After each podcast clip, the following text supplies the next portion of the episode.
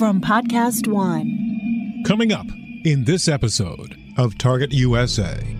The Russians have been intruding into our social space in space and on the seas and over the territory of Finland and Alaska. Secretary of the Air Force Barbara Barrett, also the head of U.S. Space Command, with a message for Russia, especially as it relates to U.S. satellites. We need to deter people from taking hostile action against us, but if deterrence doesn't work, we need to be able to defend what we've got. That warning is coming as the U.S. prepares for a grand re entry into space. We're going to be, for the first time in almost a decade, launching human, American human astronauts from American soil on an American rocket with an American capsule from Cape Canaveral to space. The details coming up on this episode of Target USA, the National Security Podcast.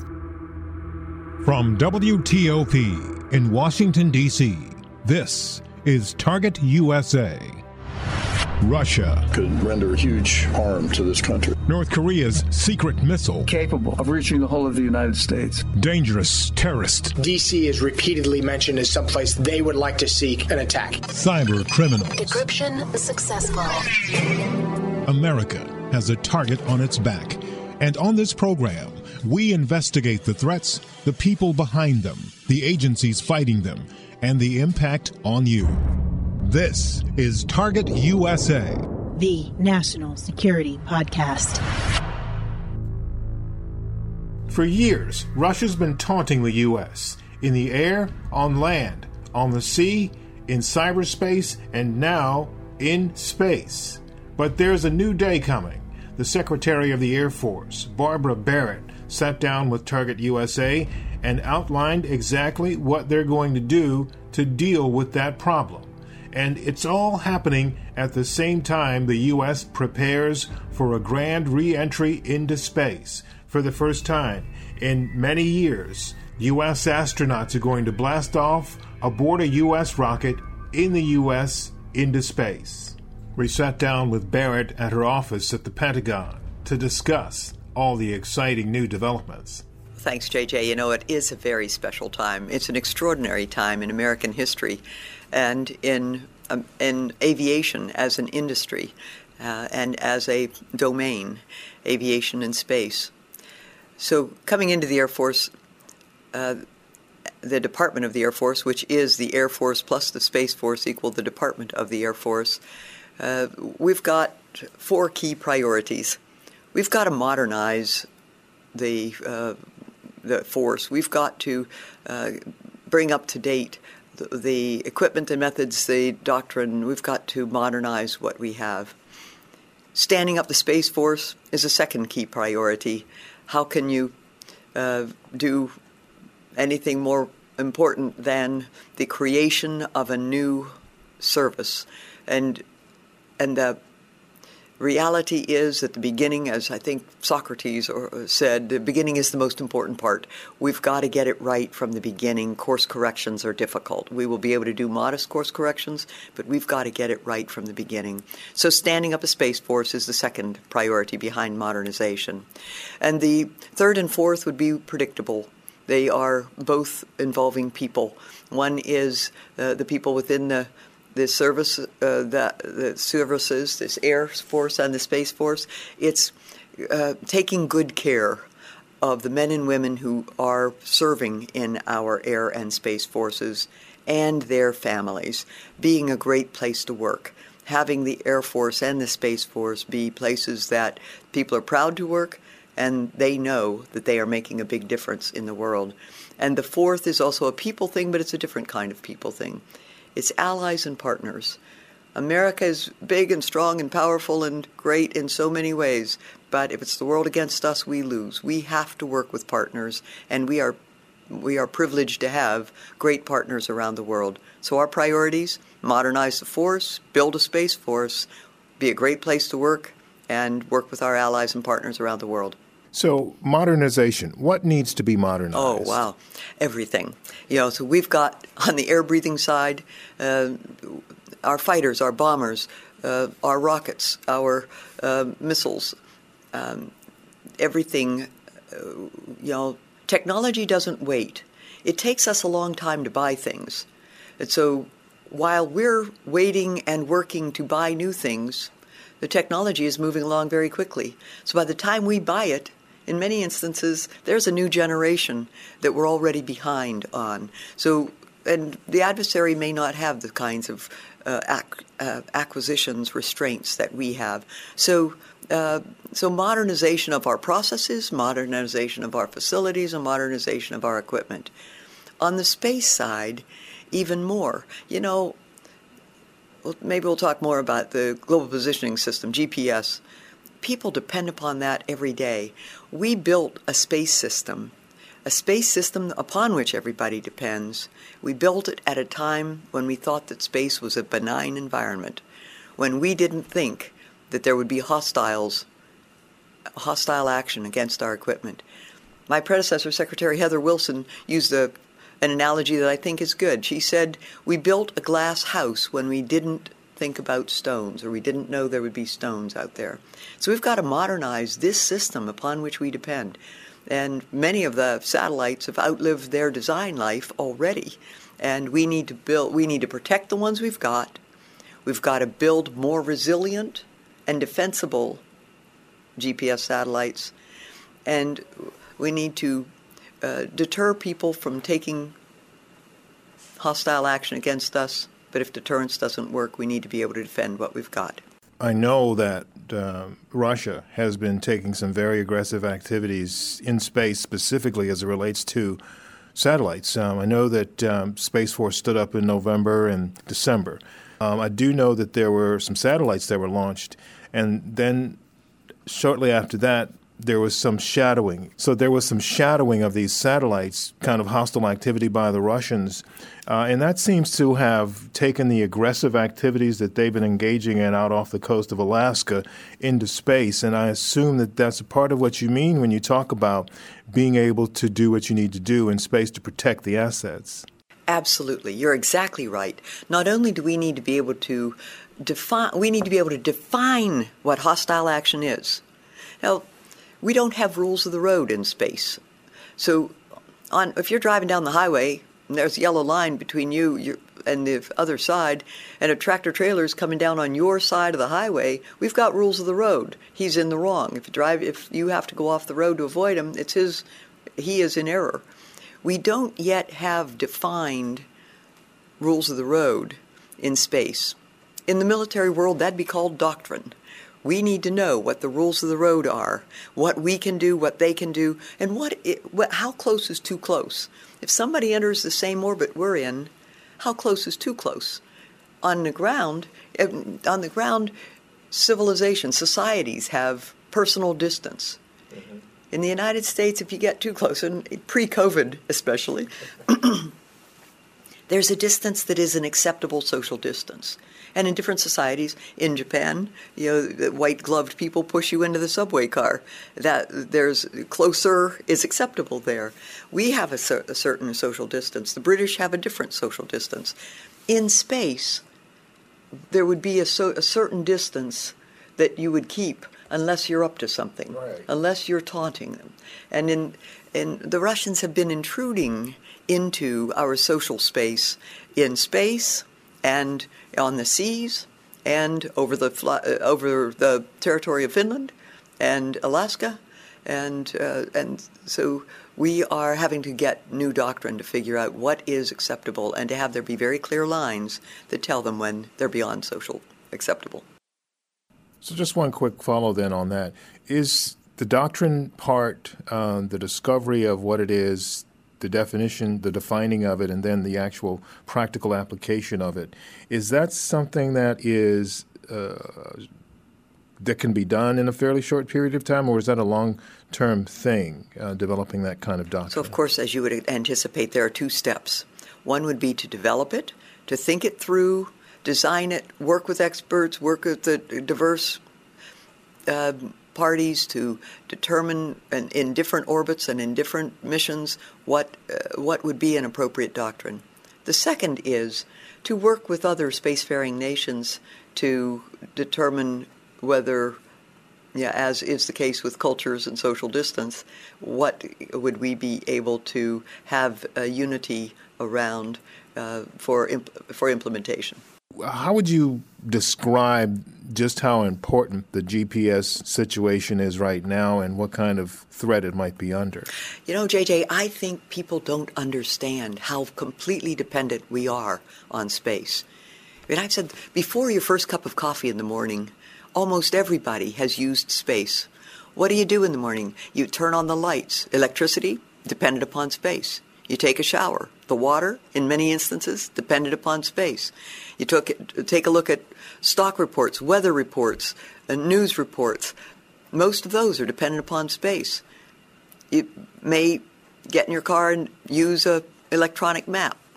People don't know how to fold a, or how to handle a paper map anymore. Most are dependent upon space. Traffic is dependent upon space. Um, your ATMs are dependent upon space. You can't use your your uh, credit card at the gas pumps except through GPS systems. So Americans are dependent upon space.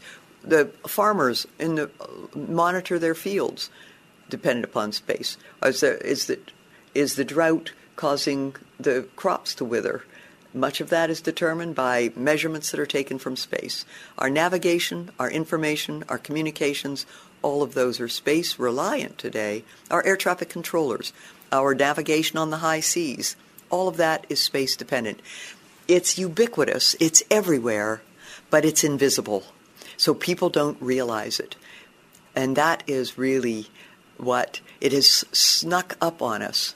You know, I would say that when you think about in the history of mankind, what inventions have had the biggest impact on more people faster? So is this a question for me? No, I is just qu- no, I just think quiz? yeah, no. Well, fail this one. yeah. Well, you think about what are the Think about the toaster and the fax machine, Yeah, or you think about the wheel, the zipper. gas.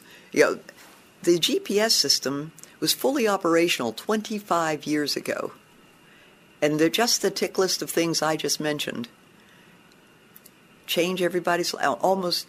So, what percentage of the people in the world are using GPS on a daily basis? I don't know what that percentage is, but if you think about it, and, G, and here's a cool thing GPS is free,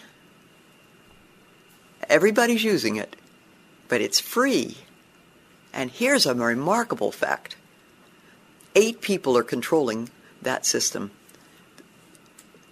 Eight people in, in a, looking at computer screens in Colorado. Seven to nine people on a shift. So 40 people total that do the shift work in Colorado are, are managing the GPS satellites that give us the opportunity for the weather, for the ATMs, for the power, for all of what I've described. All of that is eight people sitting in Colorado Springs. And so it is not labor intensive. It's electron intensive and it's brain cells intensive, but it is not people intensive. But it's changed the world. It's changed everything we do. It's changed everything we do. Part of the reason why I wanted to do this interview is because I've been to Sea Springs, I've been to Cheyenne Mountain, I've been to Pete Field, I've flown on a, an F 16, a KC 135, a C 130, a C 17, a C 5. And KC 130, oh, KC 135. Holy smokes. so that's, the refueler, I think. Yeah. yeah, that's exactly right. So, 50 year- been embedded with the Air Force twice uh, in Afghanistan and a few other countries as well over the 16 years that I've been doing this. Part of the remarkable thing about this these opportunities is the the ability to understand the depth of necessity that this nation has for something like that. But I don't think we just don't know how to explain it as journalists the importance. And I think what you just did, talking about the eight people and the satellites, the GPS, talking about what we'd use it for, space, how important it is, is exactly what it is that we want to present to our listeners and our audience is the understanding of why all this is important. So to go back to those frames, those airframes that I've mentioned to you, you, you were talking about modernizing. Many of those, I'm sure, have been modernized, like the F-16s or whatever, whatever it is, the variant that they're flying now, are. But some of them, I'm not. Are can some of these other frames, like the C-5 and the C-17, uh, do they get modernized or do, do they get phased out? Some do, some don't. So, you know, the KC-135. Uh, I remember that 40 years ago, yeah. and uh, back then they had very expensive, very not expensive. They had very loud uh, engines, right. and our noise complaints were over the roof. So we had to, we re-engined them. The F-16s uh, have had new weapon systems. Uh, the uh, so new capabilities may be added to them. Uh, new engines may be added to them. The airframes, in some cases, the wings on the A-10, the wings have uh, suffered fatigue and potent- and would be endangering. So they're being re-winged. So the platform may be changed and modernized. And in other cases, the you know, it's, it's in other cases, the fix is more expensive than the replacement, and uh, so. That was my next question. Yeah. How much? Well, and it varies with the tool, and it varies with what do you want to do with it. It varies with how much of that do you need to get done. Uh, so you may not need a new one. The, the B 52 is a 1950s vintage aircraft, and it's going to continue to be a part of our fleet because it can do what uh, others cannot. So modernizing it, increasing its bomb bay doors, will be more valuable to us than designing and building a new piece of equipment. So um, the, the modernizing is uh, something that has to be analyzed in each instance. Well, thank you. Um, you've uh, led me to my next line of questioning, and, and that is the COVID 19 um, impact on the Air Force and how that will impact the force of the future for not just the Air Force, but space and everything that's uh, under your purview. Yeah.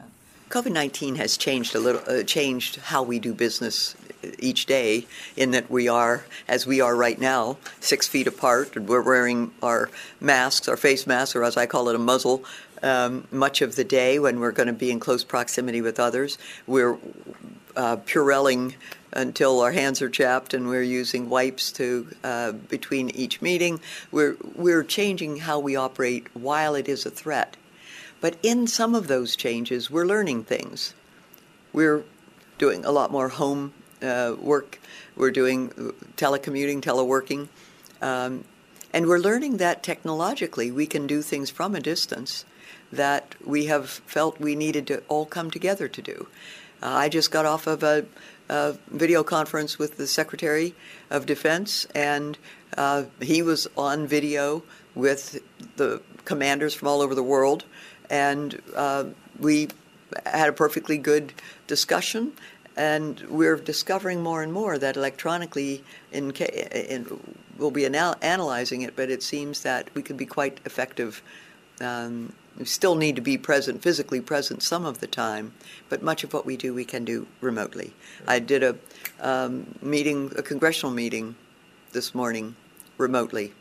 Some people on video, some just audio, um, but members of Congress, staff, and, and uh, professionals. So that most likely would impact the civilian force more than more than anyone else. Civilians and um, and uniformed. I mean, it's uh, there are certain jobs, civilian or military, contractor as well, that um, that you have to do in person, certain equipment. So and then we try to do uh, find ways of uh, doing distance. If you're a maintenance person trying to lift a heavy item up or working on a tool project, it may be that you have to be um, more careful. But that could be military and it could be civilian.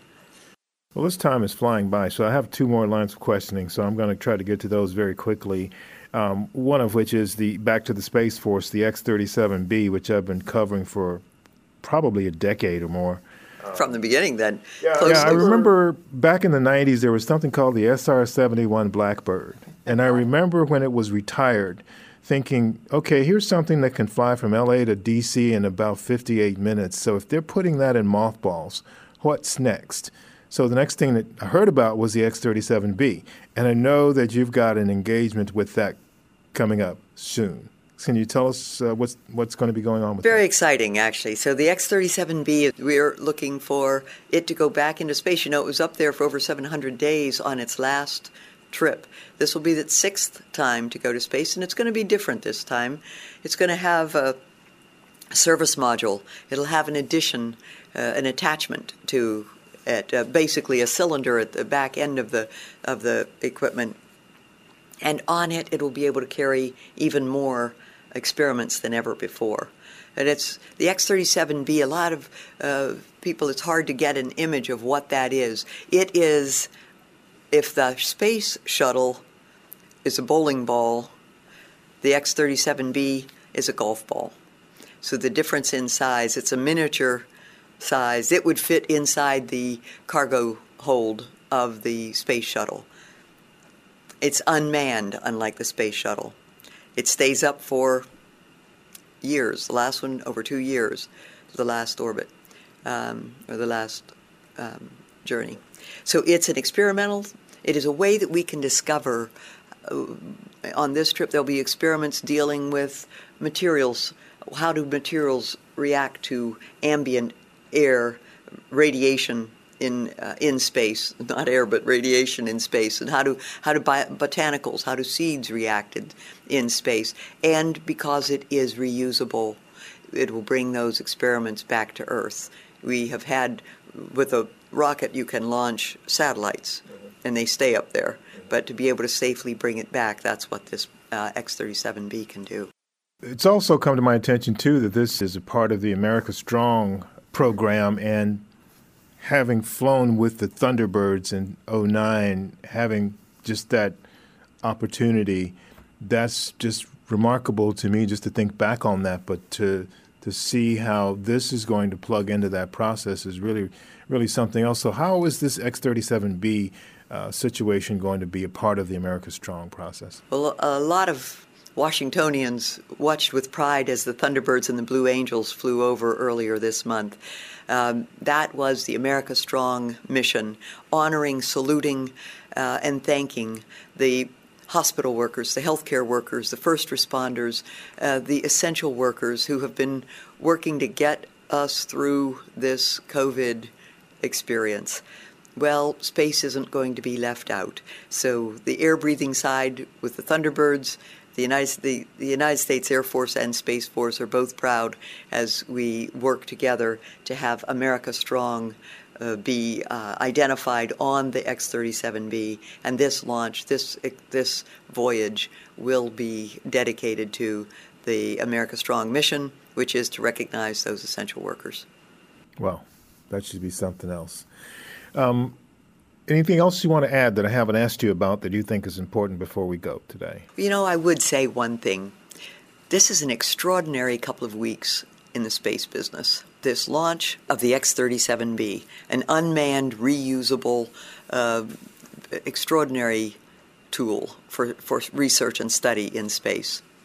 We're going to be, for the first time in almost a decade, launching human, American human astronauts from American soil on an American rocket with an American capsule from Cape Canaveral to, to space. For the past decade, we have not had a way to have our astronauts get to our $110 billion International Space Station except by buying a seat from the Russians. And uh, call me sentimental, but I do sure like it when America is back in the space business. And then there's going to be, uh, we're recruiting. Uh, the Space Force is recruiting this month, so Air Force people can sign up for the Space Force. We're, we're, there's an ad about purpose that uh, some people may find their purpose on this Earth to be someplace off of the Earth, off our planet. So, uh, and everybody's getting in the act. Even uh, Netflix has a television uh, series that is coming up that's uh, going to be uh, poking some fun, I suspect, at the Space Force. But as you and I have discussed, we don't uh, we don't we don't take ourselves very seriously, but we sure do take our mission seriously. The Space Force is doing very important work. It's been quite a pleasure to be able to sit here and talk with you today about this, um, because I do know that this is very important stuff for right now in our existence, and certainly considering some of the aggression that we've seen from America's adversaries. It's, it's as you say about the X 37B and other uh, space assets, it's good to have your own ride. Yeah. America is back in space. We're back doing human space flight. We've got big plans, big, bold plans. Uh, it's important. It is vital for us to be successful in space in order for the American way of life to continue. And I, you are my first radio interview, and I want you to know that I'm honored that you would be the one to interview interview me on this topic because you know this topic, and I really uh, great questions and great comments. Well, thank, thank you very you. much. Thank you. The pleasure is mine, ma'am. Thank Mine. you. Thank you very much. That was Barbara Barrett, Secretary of the Air Force. A truly enjoyable interview. And this is an extraordinary time. American astronauts, for the first time in more than a decade, blast off into space aboard an American rocket from the United States. A strong message to Russia and the rest of the world. And speaking of messages to Russia, coming up on our next episode. But Russia is the only country in the world that still has uh, a nuclear arsenal um, of the kind of capacity to pose a, an existential threat to us. This is, of course, something that we've been grappling with for decades, and uh, we still have an awful lot to do on the arms control front. That is the unmistakable voice of Fiona Hill, a British born American foreign affairs specialist. You heard her testify during President Trump's impeachment hearings about Russian activity. And she joins Target USA to tell us Russia is a problem, but we as a nation have to stop helping them be a problem. You know, what we're seeing here is uh, the Russians have become uh, opportunists. Our own uh, dishonest politics have been, you know, picked up and amplified by people from the outside who wish us um, ill, uh, unfortunately. A blunt, enlightening, and sometimes funny interview with Fiona Hill. She recently served as Deputy Assistant to the President and Senior Director of European and Russian Affairs on the National Security Council. That's coming up on our next episode of Target USA. In the meantime, if you have any questions or comments about the program, send me an email at jgreen at WTOP.com. That's the letter J, the color green, one word, at Whiskey Tango Oscar jgreen at WTOP.com.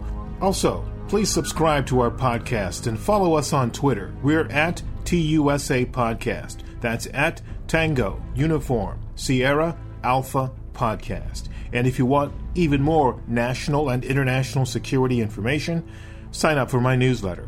It's called Inside the SCIF, and you can sign up at WTOP.com slash alerts. I'm JJ Green, and this is Target USA. The National Security Podcast. Hey, I'm Autumn Calabrese, and I have a question for you. How do you do life? I might be a superstar trainer, but I'm also a boy mom, sister, daughter, friend, and entrepreneur. You might think my life is all working out and cooking healthy, delicious recipes, but trust me, there is so much more to it, and this is it. This is all of those real moments you talk about with your family and friends. Ever wonder what else life has to offer? Bring your curious appetite and let's do life together. Subscribe now at Apple Podcasts, Spotify, and PodcastOne.com. Now, stay tuned for the latest headlines from the Associated Press.